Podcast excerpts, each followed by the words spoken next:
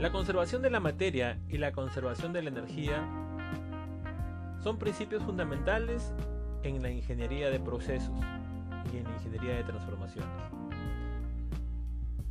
Por la conservación de la materia podemos decir que la masa no se crea ni se destruye, solo sufre transformaciones, igual que en el caso de la energía. El principio energético está avalado en algunos casos por la cantidad de materia que puede transcurrir a través de las fronteras del sistema.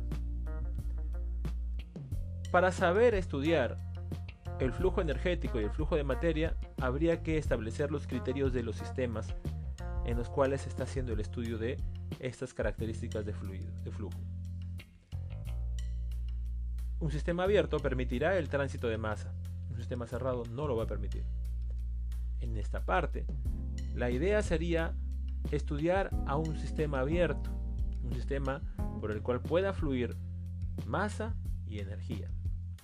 Cuando la masa fluye a través de un sistema abierto, también lo hace con su propia carga energética. Esa carga energética es una carga entálpica. El balance de las corrientes energéticas es un balance entálpico. La energía en un sistema abierto tiene diferentes condicionamientos. Va a, depender de si el sistema se encuentra en estado estacionario o no estacionario. ¿Cómo saber que un sistema está en estado estacionario o no estacionario? Es muy sencillo. Si la suma de todas las corrientes ingresantes es igual a la suma de todas las corrientes que salen, el estado se va a encontrar en estado estacionario. El sistema se encontraría en estado estacionario. Es decir, no generaría ni pérdida de masa en el sistema, ni tampoco acumulación de masa en el sistema. Es decir, durante el tiempo que ocurre el proceso, cuando hay carga y descarga de las corrientes, el sistema no ha cambiado sus características de masa. Lo mismo pasa en el caso de la energía. Cuando hay una evaluación energética, si se puede definir que la energía del sistema ha cambiado, pues estaríamos hablando de acumulación o pérdida de energía.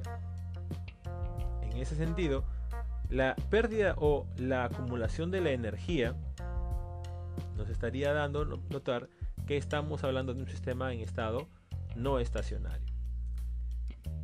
Saber si es estacionario o no estacionario va a complicar un poco más el análisis del balance de materia y el balance de energía. ¿Para qué se balancea? ¿Por qué es importante balancear la masa y por qué es importante balancear la energía? Necesitamos evaluar cuál es el gasto energético y cuál es el rendimiento de la productividad. Y cuando uno pues utiliza una cantidad de producto, materia prima, para poder arrancar un proceso, es importante saber cuánto ha aprovechado de esta materia prima y cuánto ha logrado transformar o cuánto ha logrado eliminar. Y cuando uno utiliza una cantidad energética es importante saber si ha habido mucha pérdida para poder hacer una reingeniería del proceso y acondicionarlo a condiciones más a situaciones más eficaces o eficientes en el acondicionar las situaciones más eficientes en el ahorro energético. Los sistemas no solo son de acumulación, no solo, solo, no solo son de evaluación de corrientes de entrada y salida. Muchos sistemas son reactivos y el hecho de generar reacciones en los sistemas me permiten, por ejemplo, acumular diferentes formas de materia o consumir también las formas de materia. Ejemplos clásicos de sistemas reactivos son los reactores.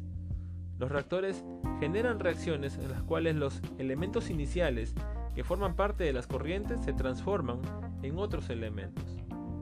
Es decir, esos elementos pueden ser líquidos, sólidos y gaseosos y terminar siendo distintos en diferentes corrientes, líquidos, sólidos y gaseosos y producto de la reacción otro, otra constitución y otra naturaleza. La combustión es un ejemplo de ello. Es una reacción por la cual tenemos pues fuentes de carbonadas y oxígeno y generamos CO2 y agua es decir, nuevos elementos a partir de reactantes.